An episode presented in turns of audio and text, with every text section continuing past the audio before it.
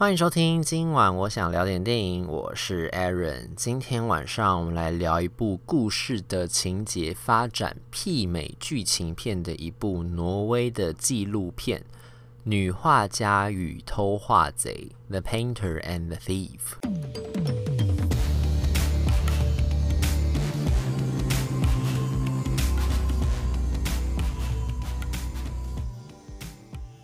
这个片子，如果你一开始有看预告片的话，其实你应该也会对它的故事情节的发展感到还蛮惊艳的。就是它这个故事在讲的，就是发生在挪威这个地方。它好像是二零一六年的时候发生了一个真实事件，这样就是有一个捷克的女画家，她是捷克人，然后她后来来到挪威发展，就在挪威这个地方定居这样子。然后她在这个挪威呢，她就是有两幅，就是一直以来她都有在画一些关于静物或者是自然野外的这种风景，或者是画。花草树木这种这种主题的作品，这样他不算是一个非常非常有名的画家了。但是呢，就是啊、至少在这个艺术圈，至少在挪威奥斯陆这个艺廊圈里面，他至少算是一个职业的画家。然后他的作品也有艺廊愿意收藏，然后帮他卖这样子，所以还算是一个小有，算是一个小有名气的女画家吧。她的名字呢叫做巴波拉。他其实英文我听他们在念，其实蛮像 Barbara 的，可是他就是因为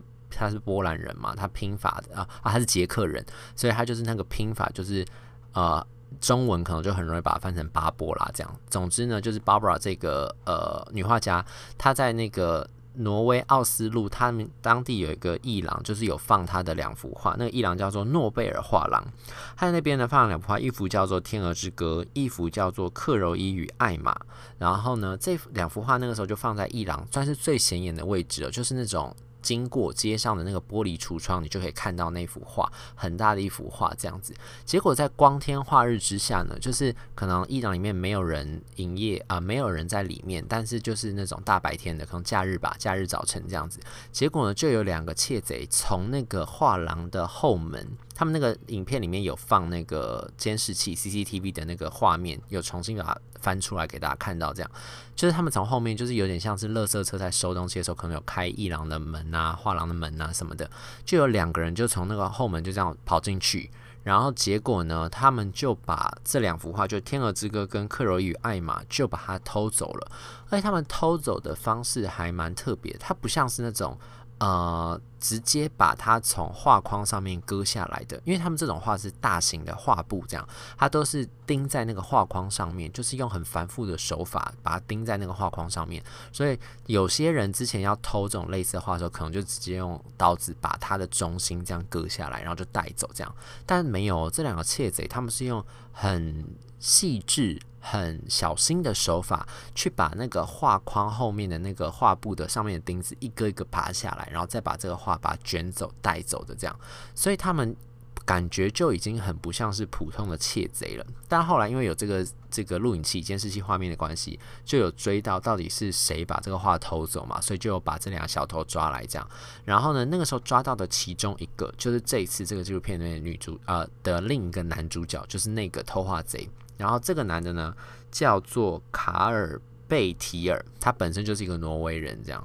他呢那个时候在庭上，他就直接跟那个法官说，他真的不知道那幅画去哪了。原因呢，就是原来那个时候他们进去偷那幅画的时候，他们其实两个人是吸毒吸太嗨了，已经是懵的那种状态之下，就是经过那个街上看到那幅画，他就觉得哦，真的太美了，他就想办法跑进那个艺廊里去把那两幅画带走。带走之后，他跟他那个同伙，他们其实也没有很熟，这样，所以他那个同伙就是一人带一幅画，就后来他的那幅画他自己也不知道跑去哪里了。他就对于这整件窃案后面后面，他甚至连当时为什么会发生这个窃案，然后他的手法是什么，经过是什么，后来他拿了那幅画之后，他们离开画廊之后去了哪里，他全部都讲不清楚，他就只能跟法官说。我我什么都不知道，然后我当初会偷那幅画没有任何的动机，我不是想要去赚钱，我不是想要卖钱，我纯粹只是因为觉得它很美，我就把它偷走了这样。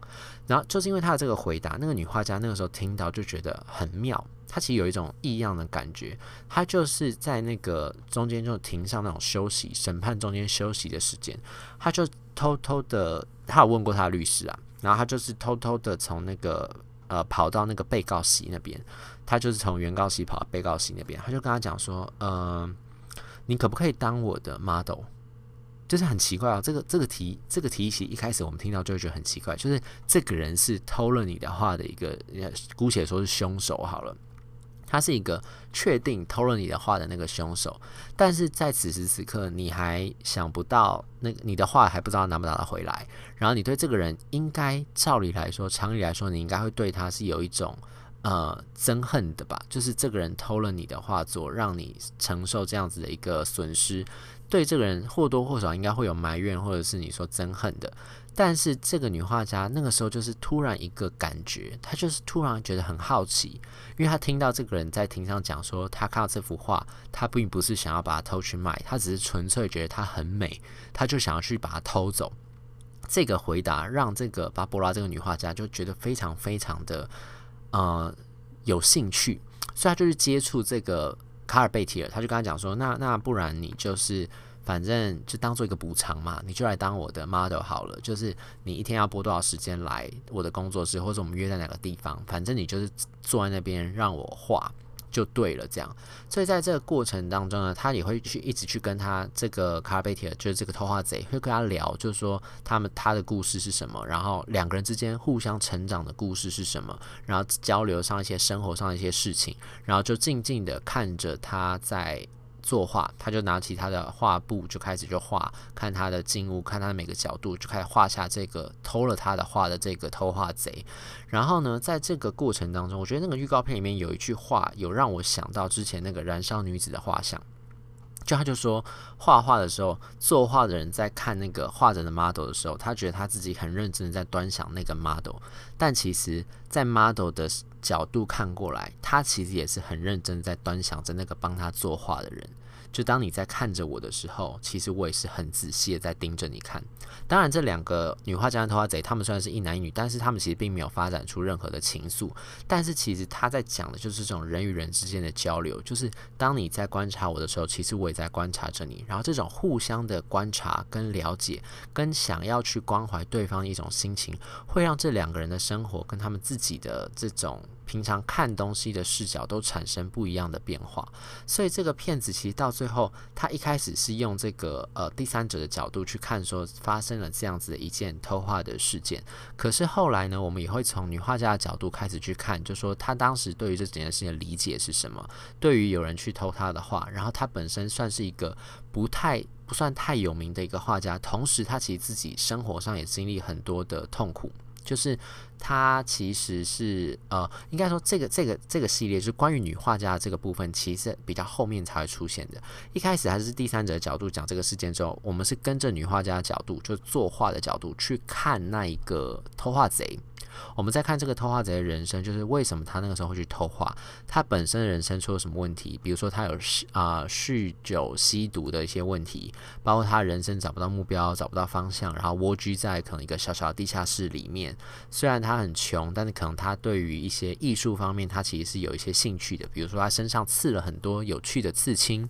或者是呢，他在自己的房间里面，虽然看起来是家徒四壁，但是他还是放了一些书籍，放了几幅简单的画作，所以你会知道他虽然不是太有钱，但是他有一些些基本的品味在，他对他人生有一些些。要求，可是只是物质上可能没有达到，没有办法达到他想要达成的这样子一个生活状态跟生活品质。但在这个作画的过程里面呢，他就突然会感受到说，原来这个女画家是有在关心他的，就是这个世界上还是有一个人在关心着我的。那我是不是应该好好振作起来？所以他开始对于他自己的人生有一些不一样的想法。而且他在这个拍摄期间，因为其实这个拍摄时间还蛮长，就事件发生是二零一六年嘛，所以后来那个导演就想办法去拍，就他们调。呃，跟他们接触，然后跟他们说好、协商好之后，就开始去拍这个作品，这样子。他们拍的时间很长，中间一段时间呢，还有这个卡尔贝提，就这个偷画贼，好像是吸酒，呃，吸毒还是喝酒，然后结果就开车出了很严重的车祸，肋骨断了好多根，然后送进医院里面。那个时候，女画家还为此赶快去关心他、看他，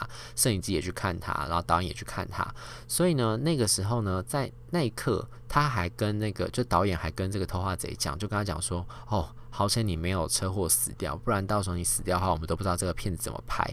他那个偷画贼听到这句话的时候，他其实是内心是非常震撼的，就代表其实这个世界上是有人是需要着他的。有人需要他还继续活下去，好好的呃生活下去，然后好好的做自己，不要再活得这么颓靡。所以他开始对于他是不是应该改变自己人生这件事情，有了不一样的一个想法。然后后来呢，他甚至还就是进了乐戒所之后，开始想办法要重拾自己的人生。比如说，他就找回他对于木工的兴趣，他其实是很厉害的木工师傅，他就很会手做一些木工相关的，不管是自自己盖房子还是做家具，他都非常非常的在行。所以他开始重新。从事这方面的一些兴趣，甚至呢，他还去考了就是关于运动医学相关的这些专业执照，后来就变成一个物理治疗师，变成像护理师、物理治疗师这样子一个角色。所以，他慢慢的因为这个事件，当初因为这个偷画的事件之后呢，他认识了这个女画家，变成了这部纪录片里面的一个男主角之后，他开始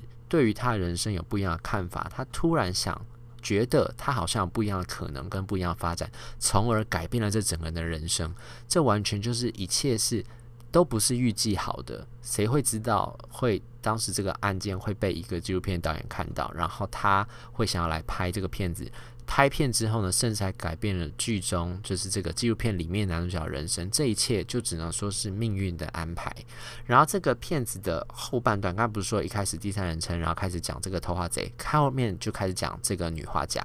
就这个女画家呢，她就开始讲，就是说为什么她会想要去画这样子的一个偷画贼的故事，为什么她会放下之前对于偷画贼心中这种芥蒂，就是对于她偷他画这件事情，她为什么可以放得这么快，然后马上就想要找这人来当她的 model，然后就开始讲到她自己其实也是呃，对于自己的职涯其实有非常多的呃困惑跟迷惘的一个人。他从捷克来到奥斯陆，就是来到这个呃挪威的首都这个地方来作画，其实是因为他想要逃离他的过去，因为他一直以来都有。受暴的问题，应该说他对于人际关系的分分寸的拿捏一直都是有问题的。他其实是很想要、很单纯，只想要作画的一艺术家。在后面，我们的从纪录片里面听到他的访谈，跟访谈他现在的男朋友，或是这个人生伴侣，或是老公这样的一个对谈里面，就会发现说，其实。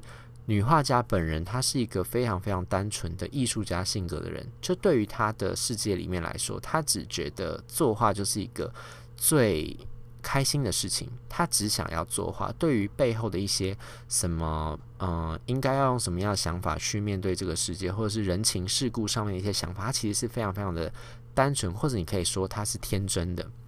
就是，所以他那个时候在捷克，其实是他一直有遇到很多那种暴力情人跟恐怖情人。他是为了逃离那种家暴现场，才一路辗转来到了挪威。然后还好，他后来认识的是一个蛮正常，而且很包容他，也很关心他的一个男友，他才有办法。让他的私生活不要去影响到他自己的在职业职场上面，身为一个职业画家这样子一个呃身份。那其实他在这个当职业画家，他也不是当的非常一帆风顺。就像我刚才说的，他其实只是一个呃。只能算是小有名气画家，不算是大画家。然后，所以她其实常常在经济上面是有一些困难的。她还要靠男朋友来接济，所以其实她自己的人生里面有很多的困扰跟烦恼。她男朋友后来甚至还直接对镜头讲说，他觉得其实这个女画家本身是有那种类似毁灭性人格，就是想要自我毁灭的那种性格。她会不自觉的对于危险的人事物产生一种呃好奇跟兴趣。所以，像包括这个偷画贼也一样，他会对于犯罪，就是可能啊，刚好是因为他现在遇到这个偷画贼是一个好人。那如果今天是一个坏的罪犯，他可能还是会对于他如果在庭上讲说他只是觉得偷他画是很美这件事情，他还是产生好奇。那可能他就把自己误入险境，他可能就会像飞蛾扑火一样，对于就是火这件事情，他会想要去玩玩看，想要去碰碰看，但是有可能会引火上身。对他来说自己不知道，所以他常常就会。就是那种伤痕累累、赤身遍体鳞伤这样，所以对于这个女画家的性格，其实，在后半段我们也可以开始去了解，说为什么她会想要去做这件事情。她其实就是一个，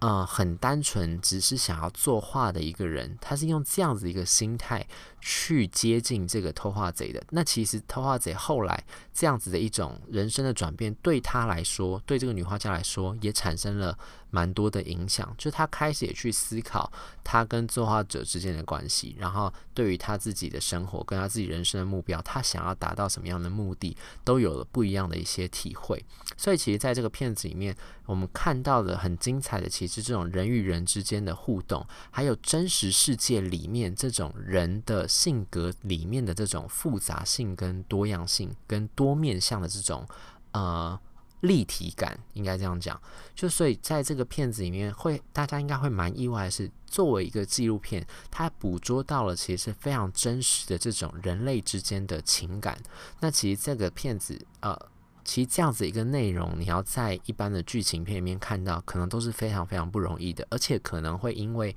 演员的关系，可能会因为呃题材的关系，我们可能会觉得说这个片子是不是有一点点呃呃太过夸大，不够贴近现实。但是因为这个纪录片的形式的关系，我们可以真真切切的体验到，就是这个就是在现实当中真的发生的一个呃。